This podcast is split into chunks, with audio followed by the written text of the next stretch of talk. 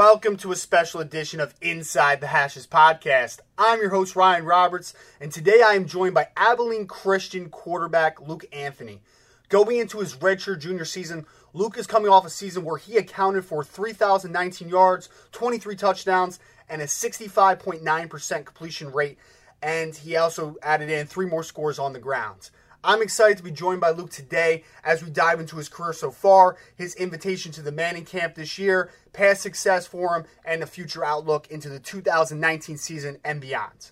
All right, Luke, I wanted to start you out coming back out of high school now. You know, I know Abilene Christian obviously is in close proximity to your hometown, but besides for staying close to home, why was Abilene the best decision for you at the time, and what were some other schools that you had high interest in?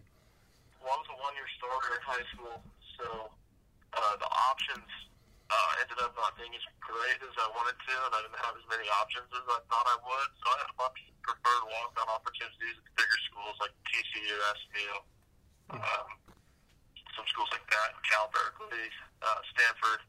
Mm-hmm. But I ended up uh, getting a full ride to Abilene Christian. Both my parents went there. Um, you know, there was a new stadium, new Nike deal was officially D1, so it was just kind of a program that seemed to be on the rise, and obviously I had connections there, so it ended up being a good spot for me. And then, I mean, besides for you said your parents both went there. How how happy was your family in general that you were staying close to home? And I'm sure they get out to probably all your home games and everything. So how happy was your family that you were able to stay so close to home? Yeah, they were actually great in the process, not not being, um, you know, really overbearing with the whole going to school where they went to school. They didn't really force me to go there at all. Um, they were super thrilled, obviously, when I decided that I was going to stay only two and a half hours away and they get to come to every game. Right. Uh, obviously, it's their alma mater, so uh, it's been really good. I enjoyed it a lot. Mm-hmm. And I wanted to ask because now you know you mentioned team on the rise, and you guys this past season had a six and five record, a winning year after uh, two and nine record the year before. So obviously, you guys had a big jump in success this year. What do you think the difference was from 2017 to 2018? Why were you guys able to experience so much more success? And wh- what are you guys kind of building towards now going into 2019? Yeah, so I came in with a different staff than who we currently have. And so 2017 was their first year, and they were just trying to establish their culture and uh, obviously like implement their system for our guys. Um, so this all, you know, there were some rough patches. Obviously, two and nine isn't where you want to be, but you know, we were close. We saw signs of progress, even though we were two and nine. There were a ton of games that we played top guys in the conference really well. Mm-hmm. So, um, you know, in that year I was the backup. So uh, that was my redshirt freshman year, and then this uh, this last year when we were six and five, I think we just saw another jump another stride that you know we were much more cohesive. We understood what the culture was. Uh, we understood our system a lot better, and then obviously guys played hard. It was understood what we needed to get done. Mm-hmm. Um, and you know we, we pulled away with some of those games that in 2017 we didn't. And but we also still have room for improvement. Obviously, as we lost our conference games by like three points, three points, six points, and nine points. So you know we're right we're right on the edge of where we want to be. So mm-hmm. you know we're hoping year three with this new staff um, is really the year where we take off and bring home a conference championship. Yeah, and I know, like like you mentioned, a couple close ones that you know you swing those games a couple ways. You guys are looking at eight, nine wins, whatever it might be, and probably a playoff berth. You know, conference championship. You guys are right in the the thick of it, like you were kind of saying, but a couple nice wins uh, this past season. I mean, you guys beat Sam Houston State. You took down Nicholls State, who had a really successful year. What was it like, kind of just going up against teams that are are you know very successful on the year to year basis and coming out with the victories? How fulfilling does it feel? But how how much more important is it for building your program?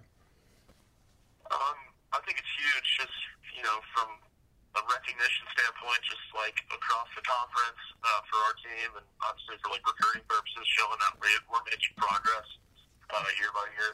Um, it was also just huge for our morale, obviously, because um, the Nicholls game was we were coming off a three-game losing streak um, in games that we lost. I mean, literally, we lost by three points, nine points, and then three points again. So they were all really close games against tough opponents. So you know, it would have been easy for us to you know keep keep going and having our heads down. And um, you know, we just persevered. It was homecoming, and you know, Nicholls obviously ended up winning the conference, so that was a huge win for us.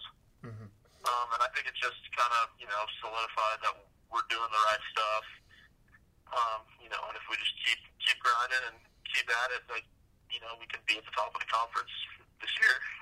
Most definitely, and I mean, you obviously were a huge reason for that. Offensively, you guys averaged over 30 points per game. You yourself over 3,000 yards, 23 touchdowns, 65.9% completion percentage. So, you know, very efficient passer, and you led an offense that was very explosive and had some great games. How was that offense able to have so much success, and how much better do you think offensively you guys can be in the 2019 season? Um, I think, you know, I think with our offense, a little bit that it's uh, it's really a run first system, and you know just kind of play action pass, know, what we thrive on off of that. Mm-hmm. So, um, and our coaches are, you know, we change the game plan weekly. So, you know, if we're playing a team that we feel like up front or overpowering us, they'll change the system to where it ends up being more of like an RPO based scheme. You know, stuff like that. I think obviously like their coach, the coach's scheme has been great, just week by week, helping us be successful against other defenses, but also. Um, you know, we have a two-headed attack with our running backs. Uh, we've given Billy McCrary and a kid named Tracy James, who are both, I'd they're two of the top three running backs in the conference, honestly. Mm-hmm. So, I mean, obviously that helps me out. Our O-line did a great job communicating all year. You know, we had some good targets uh, out wide, but now, you know, we have we have a kid transferring in from Rice, a receiver, and a kid transferring from Kansas State, a receiver. Uh, we got a center from Towson, so um, I think we're just going to keep our roster keeps getting better and better. I think you know with our coach's scheme and their changing of the system weekly, uh, our ability to execute and learn quickly, I think the sky's the limit for next season. And individually for you, what what do you think makes you such a successful football player? And for the listeners who may not have seen you play yet, like what do you think separates you on the field? And just describe your playing style a little bit. Um, I think you know I've never been like the biggest guy or the strongest guy or the fastest guy or anything like that. I think uh, my commitment to being good is really what's kind of got me to this point. Um, I've always been a pretty naturally accurate quarterback, um, and then just honing in on the mechanics of it. And, obviously the X's and O's of the game. For you know, I've been playing quarterback since I was seven years old, so mm-hmm. I think it's just been a long time coming and a lot of a lot of into quarterbacking in particular. So I'm kind of had to master the art of throwing the ball, and uh, obviously I'm growing day by day on understanding defenses and not offensive schemes. Um, and really, I think that's what's made me end up being well. And I think you know, obviously the people around me and the coaches around me have helped a ton as well. Um, so, you know, I'm hoping these last two years I can really thrive even more so than I did this past year. Mm-hmm. And as you've developed, uh, continue to develop your game and, you know, continue to work on those aspects of the game, are there some players, past, present, while you were growing up that you really modeled your game after? Yeah, I'd say um, I try to really, you know, not be the biggest guy. I'm about I'm near 6'2", 210 pounds. So guys who I've obviously grown up looking up to with Brees and uh, Aaron Rodgers. Not neither of them being the biggest guys, but both of them finding a way to get it done. I think Brees' pocket awareness is um, second to none, really. And then I think Aaron Rodgers' ability to really throw from different platforms and um, you know just extend plays. Mm-hmm. It's been something that I've always kind of looked up to and tried to mimic a little bit. So yeah, those are my two guys, really. Mm-hmm. And this off, this off season specifically, what are some things that you've been working on most in your game to take it to the next level? Um, I think really just understanding the whole entire picture of our offense rather than just you know the routes and the concepts and where we're trying to attack certain defenses. Now it's more understanding the protections and um, obviously you know making audibles and understanding why we're calling what we're calling. Um, and then obviously mechanically as well. That's that's something that you really you can't. It doesn't. You know, you're off of it for a week and lose it. So I'm actually out in California right now working with um, 3D QB. It's the guys who train Brees and Brady and Matt Ryan. Just kind of honing in on some mechanic stuff, learning how to use my lower body to get some some more on my ball and a little more velocity on those intermediate to deep throws. So uh, it's really just been my mechanics and understanding our schemes. Mm-hmm. And I know when people kind of look at the quarterback play, a lot of things that people talk about are pre-snap reads. When you go up to the line in your offense, what are what are you looking at before you know the cadence starts or anything? Are you looking at the defensive line first? Are you looking to kind of understand what the safeties are playing so you can understand what coverage they might be rolling to? Like, what are your indicators before you get into your cadence at the line of scrimmage? Yeah, I, you know I work from the top down, so I look at the rooftops when I college, kind of safeties, the whole secondary, the whole picture of that. You know, five soft, you know, soft corners, you know, butt to the sideline squatting. You know, they're probably going to be in some form of two. Um, and then obviously the leverage of the safeties as well as the linebackers. So if I have a safety stack over the linebacker, you know, that's a possible hot alert that the backer's going to blitz and they're going to roll to one high. Mm-hmm. Stuff like that. Really, it's the leverage more so than anything. So I'm working top down. The, the safeties honestly kind of give you the picture. Sure. So that's kind of where I start. And then obviously the splits up front will kind of help determine what stunts and twists are coming up front. But that's stuff that the O line um, usually does a pretty good job communicating. So mm-hmm. I'm more focused on the first level two and three. So have you seen? Um, I mean, I know obviously. Um, this kind, that kind of stuff happens the more experience you get and the more maturation process. But h- how much ability do you have right now to change things at the line of scrimmage, whether that be, I mean, I know you said your offensive line does a lot of the stuff, but change uh, pass protection or change plays, I mean, in, in, a whole? Like, how, how much freedom do you have to change things before the play?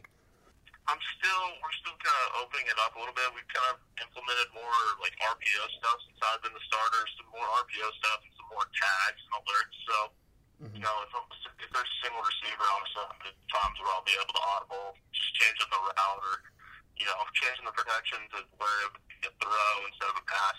We, you know, we like something. If I have a corner playing 10 yards off, we just take a hitch to the boundary, stuff like that. Mm-hmm. Um, but what we do, we do a lot of check plays. So there's a lot of, uh, Coach Dorrel, our head coach, really kind of, he has two plays called in one, so he can kind of decide which one he likes best. So usually he's the one calling the shots, but I've gotten more freedom, and I think it will only continue to grow as I develop. Mm-hmm. Yeah, and I just kind of want to ask, you know, now, um, obviously this is very dependent on what the play call is and what potential check you have.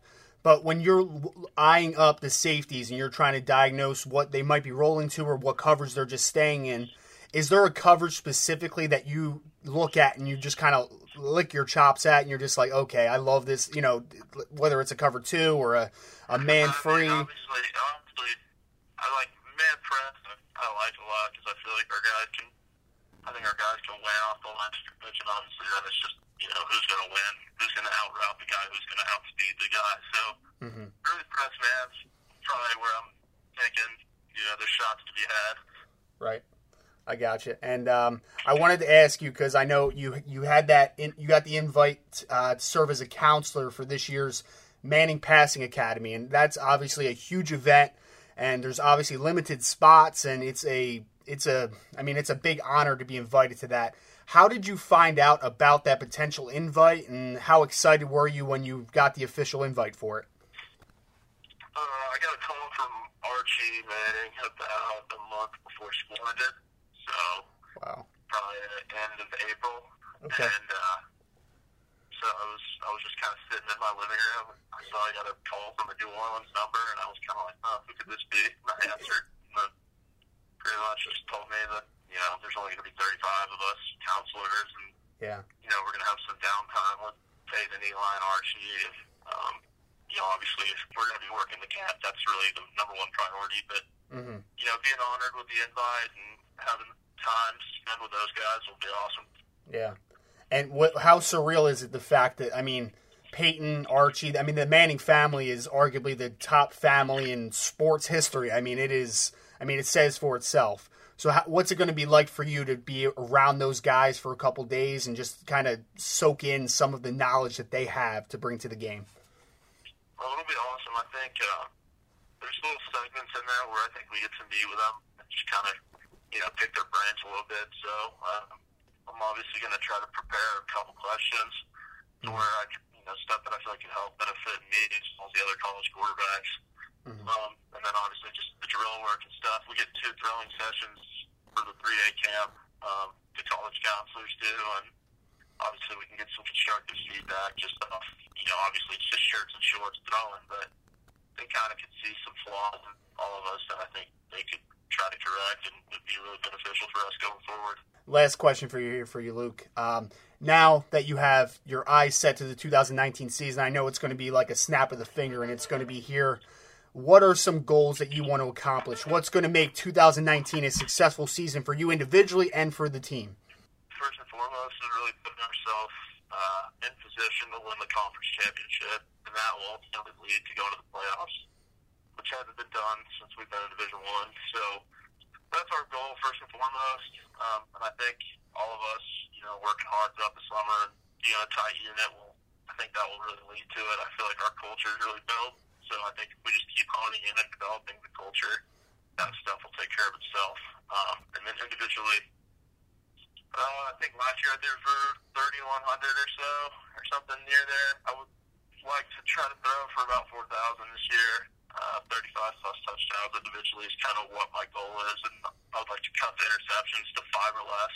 It's kind of like that's a reasonable number, that's attainable, and um, you know that's, that's my goal. I think year two as a starter, nothing's nothing's too unrealistic. So mm-hmm. I'm thinking. Awesome. All right, well, Luke, again, man, thank you so much for taking the time. I really appreciate it, and I'll be rooting for you guys this year to take the conference and hopefully make the playoffs, man. Appreciate you. With that, this will end my interview with Abilene Christian star quarterback Luke Anthony. I'd like to thank Luke again so much for taking the time to speak with me today and all the listeners for tuning in. Please join me and the rest of the crew on the next edition of Inside the Hashes.